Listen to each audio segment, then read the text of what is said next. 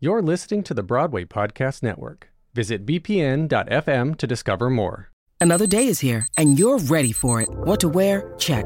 Breakfast, lunch, and dinner? Check. Planning for what's next and how to save for it?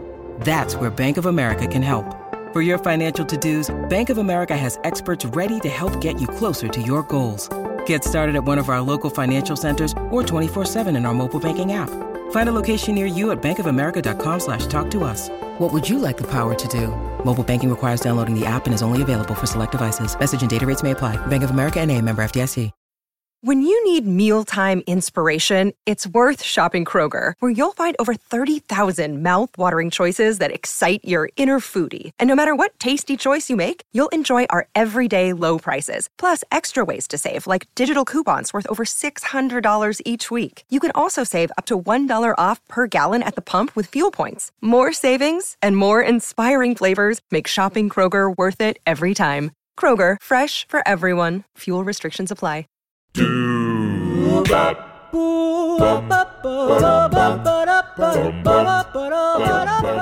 Hi, this is Paul Lazarus. In the 1980s, I produced and hosted a radio series called Anything Goes, a celebration of the American musical theater. Now, the Broadway Podcast Network is bringing back these shows. Today, the third part of a four part look at the career of legendary Broadway composer Burton Lane. Lane is best known for his remarkable scores for Finian's Rainbow and On a Clear Day You Can See Forever. This program was originally broadcast in 1981. In olden days, a glimpse of stocking was looked on as something shocking, but now God knows anything goes.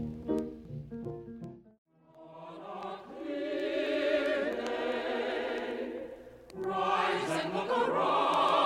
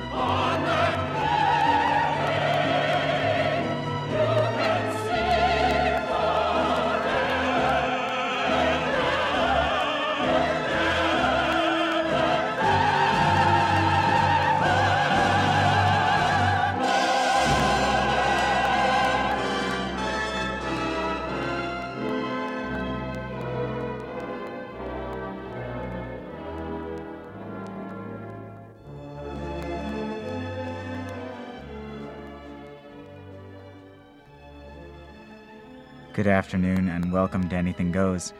Today's program is the conclusion of a two part tribute to composer Burton Lane. Last week we looked at the earlier part of Mr. Lane's career, his film scores to Dancing Lady, Babes on Broadway, and Dancing on a Dime, and his early contributions to the Broadway musical theater, Three's a Crowd and Hold On to Your Hats. I'm your host, Paul Lazarus. I hope you'll join Anything Goes for the next hour and a half as we listen to a pre recorded interview with Burton Lane and songs from his scores to Finian's Rainbow, On a Clear Day You Can See Forever, Carmelina, his film scores to Royal Wedding and Give a Girl a Break, and rare recordings of Mr. Lane himself at the piano.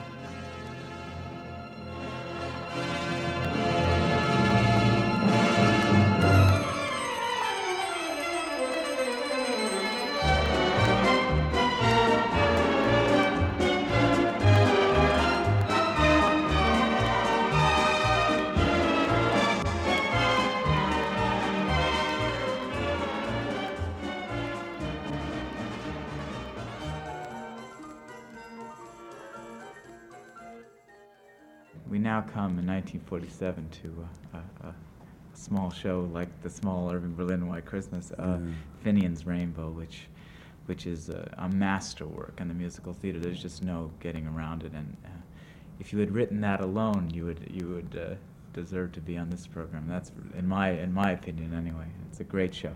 You know that the movie was just on? I just saw it. it's I- a terrible Terrible. Oh Yeah. God, who, who's who's that director? He should be shot. Well, it's Coppola. It's Francis Ford Coppola. Francis He didn't Ford understand the show at all. That was his the second picture he ever It's a directed. shame because he didn't understand the show at all. He didn't understand anything. Boy, Yeah. what a shame. I bet if he did it today, it'd be a different, different film. How did Finian's Rainbow evolve? How did that all get started? Yip and Fred Saidy, who worked with Yip on the book, had done a first draft, and then Yip brought it to my attention. And his first thoughts were that I should split the score with Earl Robinson. He, Yip had written some songs with Earl Robinson, who had written Ballad for Americans. And Yip was in his f- American folk period at that point, and he had written uh, a song with Earl Robinson called "The Free and Equal Blues," and he wanted to use that as the finale of the first act. And I, uh, when he brought me this idea of, of Finian's, I was bowled over. I thought it was simply wonderful. Uh, I thought the premise was wonderful. I thought what it had to say was wonderful. The characters were marvelous, and I was. I didn't think I would be able to do it. I, I said, you know, I, you know, you should you should go for George Gershwin, not me. Uh, I, I'm not. I don't have enough training and enough. Uh, I've never done anything as challenging as this, you know, and, and I don't think I'm up to it. I had that feeling, and plus I had a feeling that the second act wasn't very good. uh, I had reservations about how they were treating the second act. So between uh, Yip's reluctance to change the second act and my original fears, about three months went by before I said yes, and uh, Yip did change the second act, but. Uh, I say this because I know you'll get to another story later on about Flahooley, which uh, uh, Yip was very stubborn about making changes where he was involved in the book. Lyrical changes were no problem, but book changes were impossible. Anyway, we started to work on the show, and within a short time, Yip saw that there would be a total clash of styles if I were to do half the score in Earl Robinson, because although Earl was very capable doing the kind of things that he did best, uh, they were not theatrical. And uh, There's a big difference. there, there is a big difference, and uh, I had a, a vision of uh, what I wanted to hear, and it, it had to sound as if it were true folk music, but still belong to the stage. Right. And uh, apparently that was accomplished. But it's, it's very hard to describe this because it, I love folk music, but there's a certain kind of folk music that doesn't belong on this. You can't use dramatically. Right. I- otherwise, it just sits there. It just it just lays there. You see, it doesn't have any any real tension or excitement. In Glocca Morra, where we come from, there's an old legend. You'll never grow old, and you'll never grow poor if you look to the rainbow beyond the next moor. Lovely legend. I wonder who thought it up. My father, on the day I was born, said father, said he, I've an elegant legacy waiting for ye.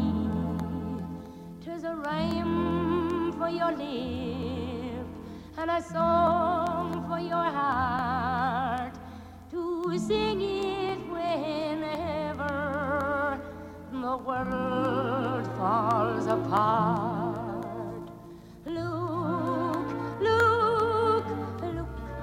Rainbow, follow it over the hill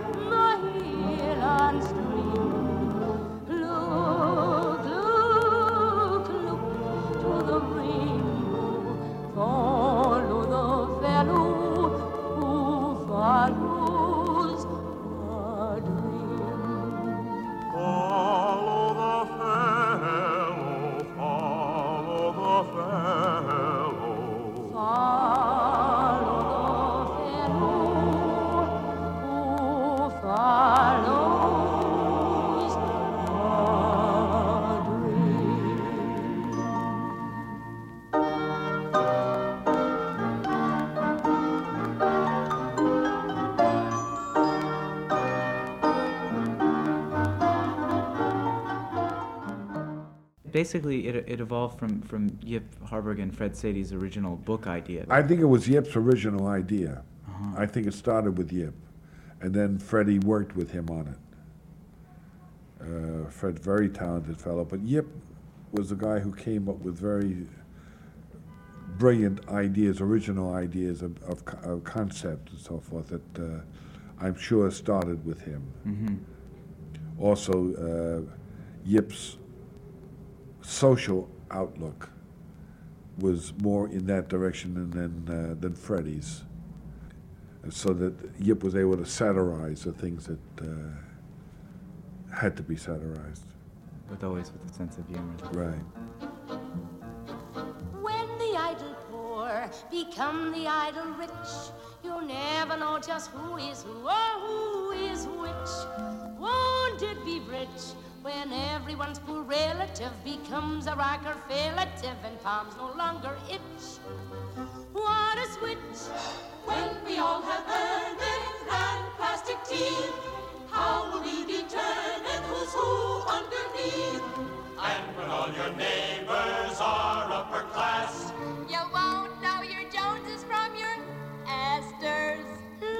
toast the day, the day we drink our drinky up, but with a little pinky up. The day on which The idle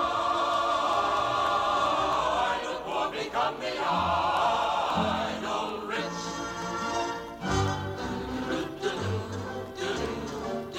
When a rich man doesn't want to work, he's a bon vivant. Yes, he's a bon vivant. But when a poor man doesn't want to work, he's a loafer, he's a lounger, he's a lazy good for nothing. He's a jerk. When a rich man loses on a horse, isn't he the sport? Oh, isn't he the sport? But when a poor man loses on a horse, he's a gambler, he's a spender, he's a lowlife, he's a reason for divorce. When a rich man chases after dames, he's a man about town, a man about town.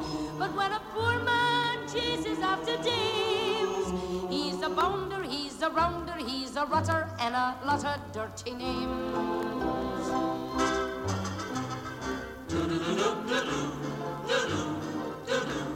You'll never know just who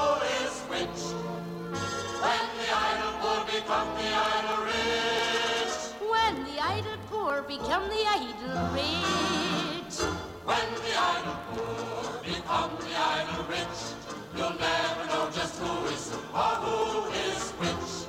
No one will see the Irish or the Slav in you, for when you're on Park Avenue, Cornelius and Mike look alike. When poor Tweedledum is rich Tweedledee, this discrimination will no longer be. When we're in the dough and off of the nut, you won't know your banker from your butler. Let's make the switch. With just a few annuities, we'll hide these incongruities with cloaks from Abercrombie Fitch.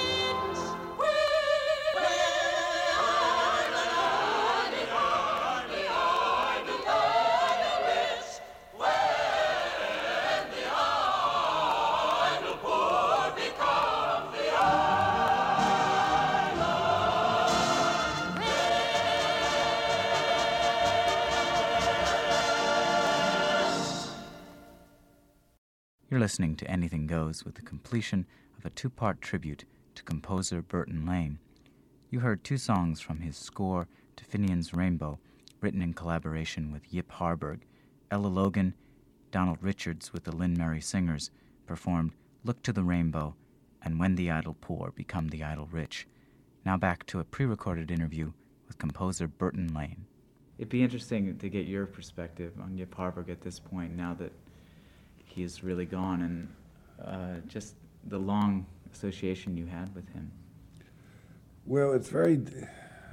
I have a, a, a lot. I have a lot of uh, mixed, uh, mixed up feelings about Yip because there was sort of a father-son relationship, and there were a lot of, uh, although a lot of wonderful things uh, and and feelings we had for each other, there were also a lot of frictions. Yeah. That developed. Uh, but that is the, the way. nature of a father-son relationship too, isn't I it? suppose so. Uh, one of the the great tragedies, I think, was that people who could have written a Finian's Rainbow didn't do ten shows together.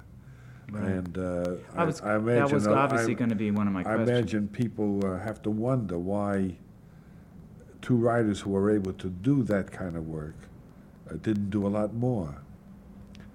And I'm wondering too, as I look back, you see, Uh-huh. uh, and, and this is where the frictions would come in.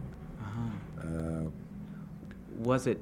I mean, uh, what I'm sensing you're saying is that you would have liked to have written more with Yip, oh, and it th- didn't there was happen. no question. Uh, uh, uh, but Yip had very strong uh, feelings about the kind of things he wanted to work on. And uh, although I was not against working on the kind of things he wanted to work on, I couldn't accept that to the exclusion of everything else. And although I brought him many, uh, Yip felt he was, very frankly, Yip felt he would be wasting his time if he didn't do a show which had social significance. Well, there, I loved social significance. I loved what Finian's had to say. Uh, I uh, never had any qualms or fears that it would be the wrong thing to do. I always was, you know, it- Finian's broke new ground on many fronts, and uh, the fact that you did it, we did a fairy tale, a fantasy, a social satire, all combined in one, uh, was a very uh, daring thing to do, and I was aware of this. Except I loved it, and Yip loved it, and Freddie loved it, and uh, if you love something enough and you do a good job, it's it's going to come off. But Yip wanted to turn everything into Mm-hmm. a social significant uh, uh, show. And I said, you know, it doesn't work for everything. And uh, where it works, we'll do it. And where it doesn't work, let's keep busy doing things because there are enough things to do that we like. Sure. But Yip never wanted to be teamed.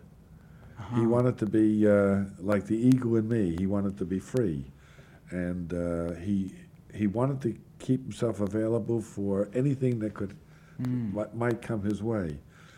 And that I think was a basic error because uh, even if he had decided to work with Harold Arlen, uh, Harold is a giant. Uh, I would say was a giant. I mean, he, he hasn't been writing in years, but. Uh, Harold was an exceptional composer. You know, he was just uh, way above everybody. Both of you are. And, I mean, And I, I, just think that, uh, you know, uh, that where, where, where you can be a team, you have continuity of meeting, of working. It, you, you just turn out because it's there to be turned out. Yeah, and it's so collaborative to begin with that. Right.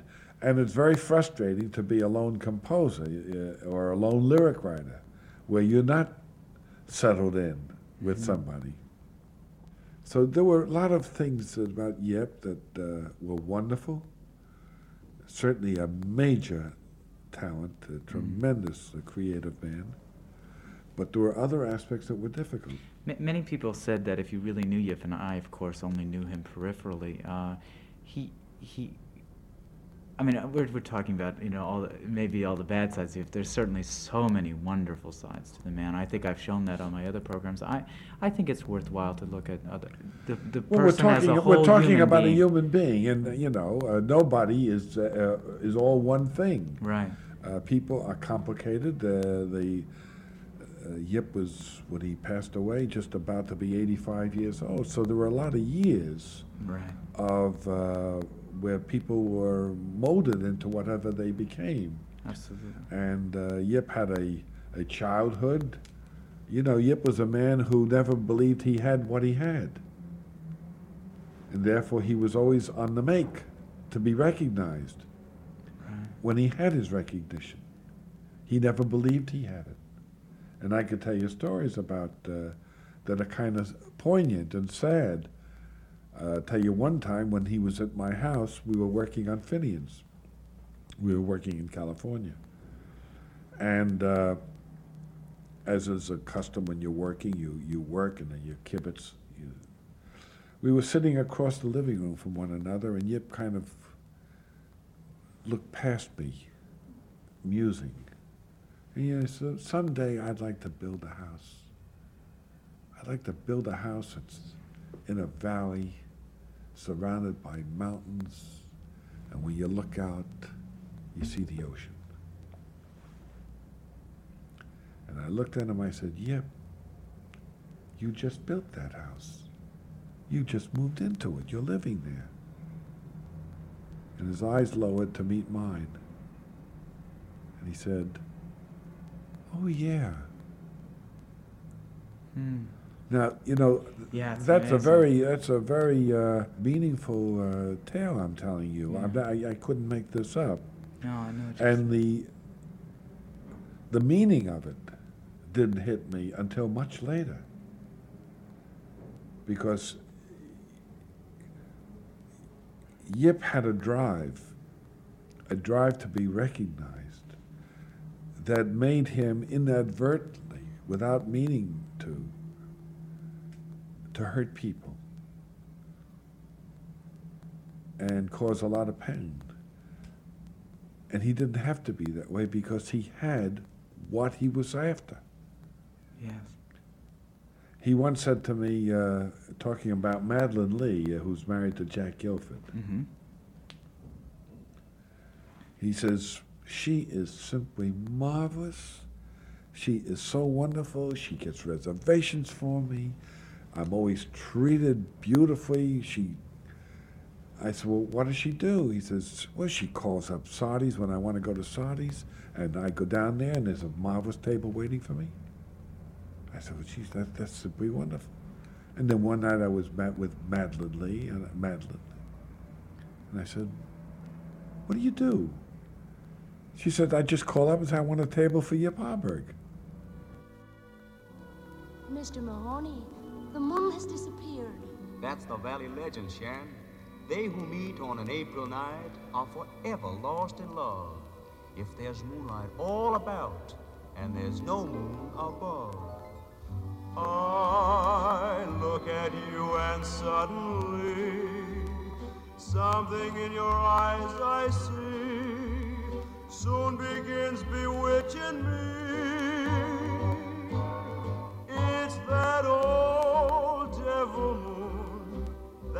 You stole from the skies. It's that old devil moon in your eyes. You and your glance make this romance too hard to handle. Stars in the night, blazing their light, can't hold a candle to your razzle dazzle. You've got me flying high and wide on a magic carpet ride full of butterflies inside.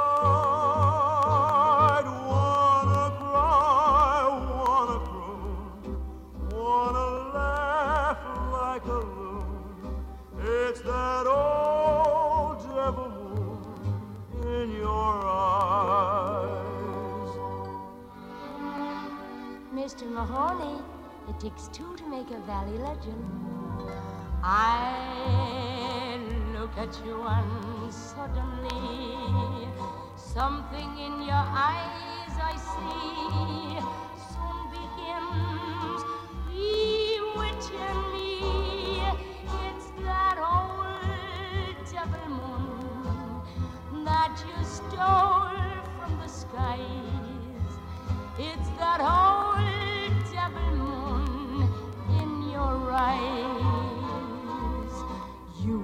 Glance make this romance too hot to handle.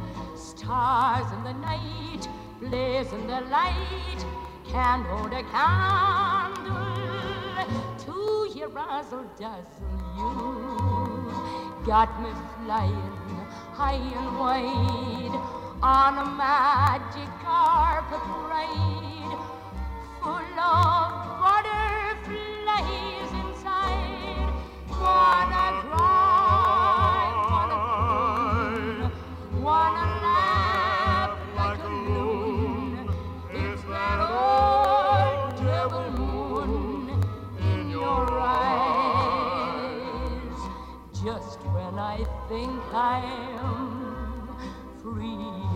a dove.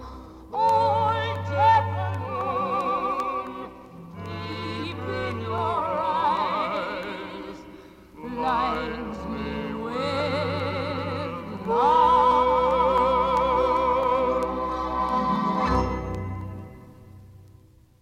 Can we, uh, since we're really on the subject of Yip, can we just talk about this last song that you wrote? Because I do want to play that.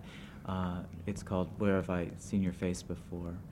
Yeah, and, it's Yip at his best. It's uh, and you wrote it about three years ago? about three years ago. I don't know. You know, uh, Yeah. it might be a little more than that or a little less. I'm not sure. Uh, Yip and I would see each other occasionally, uh, socially. Uh, not a lot, really. And one time we were together, uh, and he had this lovely title, and I was moved by it, and, and wrote this melody, and and then he wrote this gorgeous lyric, and we, it had been our hope.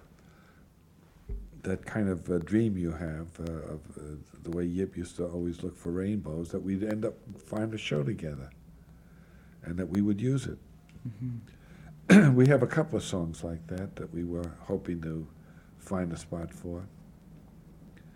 And of course, we didn't. And uh, now that Yip is gone, uh, I just recently played it for Chappell's Music, uh, a publishing firm I'm with. And we're going to see what we can do. It's a kind of a song. Uh, well, when I played it for uh, Chappell's, they said, you know, this sounds like a standard. Sounds like a song that that's inevitably uh, it's inevitable that it will become a standard song. It's it's it's a gorgeous, gorgeous song. On April 7th at the Shubert Theater, a day before what would have been Yip Harburg's 85th birthday, a celebration was held uh, in tribute of the life work of Yip Harburg. Less than a month after he tragically passed away in a car accident, and when Burton Lane came to the podium to present his thoughts about his uh, longtime collaborator, he chose to sing the last song that they had written together. I loved writing songs with Yip. My tunes always sounded better dressed in his lyrics. A few years ago, Yip uh, told me a title he had, and it touched me. And then I wrote a melody, and apparently it touched him because he wrote one of the most beautiful lyrics that I think will touch you. This was the last song we wrote together.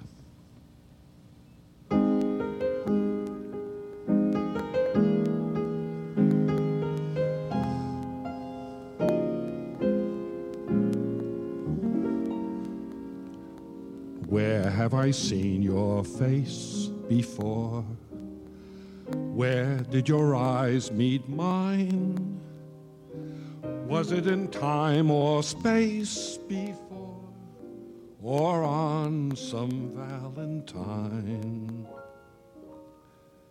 Where did we greet the dawn before? Once when the world was fair. Was it in Glocca Morra or perhaps in Berkeley Square?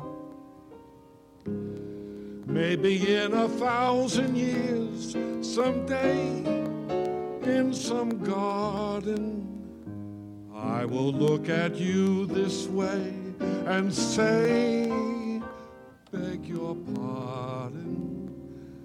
Where have I seen your face before? Lighting my way to grace. How did I face the world before? Before I saw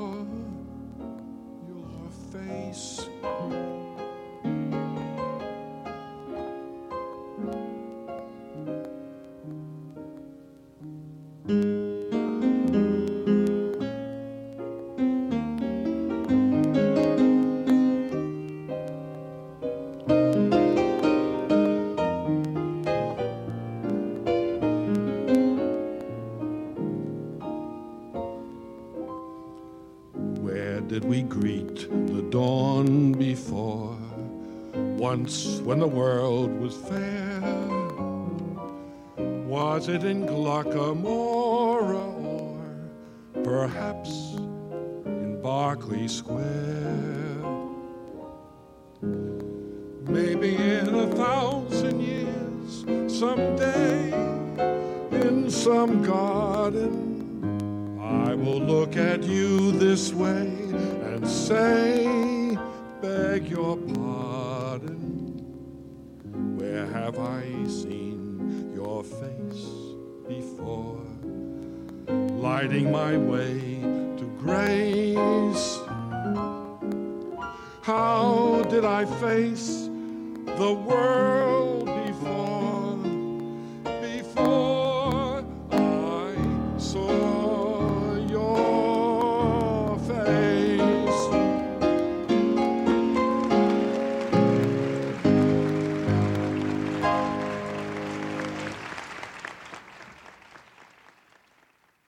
Composer Burton Lane at the piano, singing the last song that he wrote with his longtime collaborator Yip Harburg on April 7th at the Shubert Theater on the occasion of the memorial tribute to Mr. Harburg.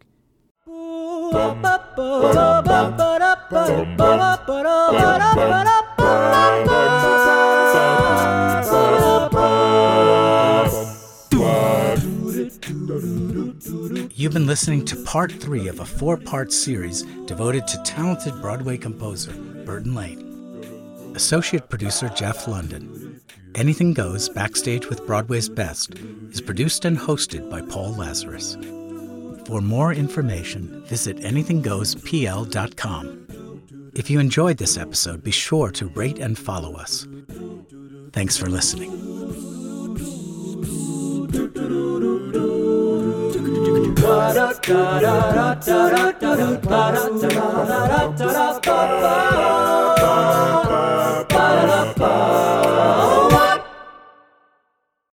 Hey, it's Leslie Odom Jr. here on the Broadway Podcast Network to tell you about the Rise Theater Directory, a program of Maestra Music. Rise is a national online resource designed to connect and empower backstage and administrative and creative theater professionals from underrepresented backgrounds.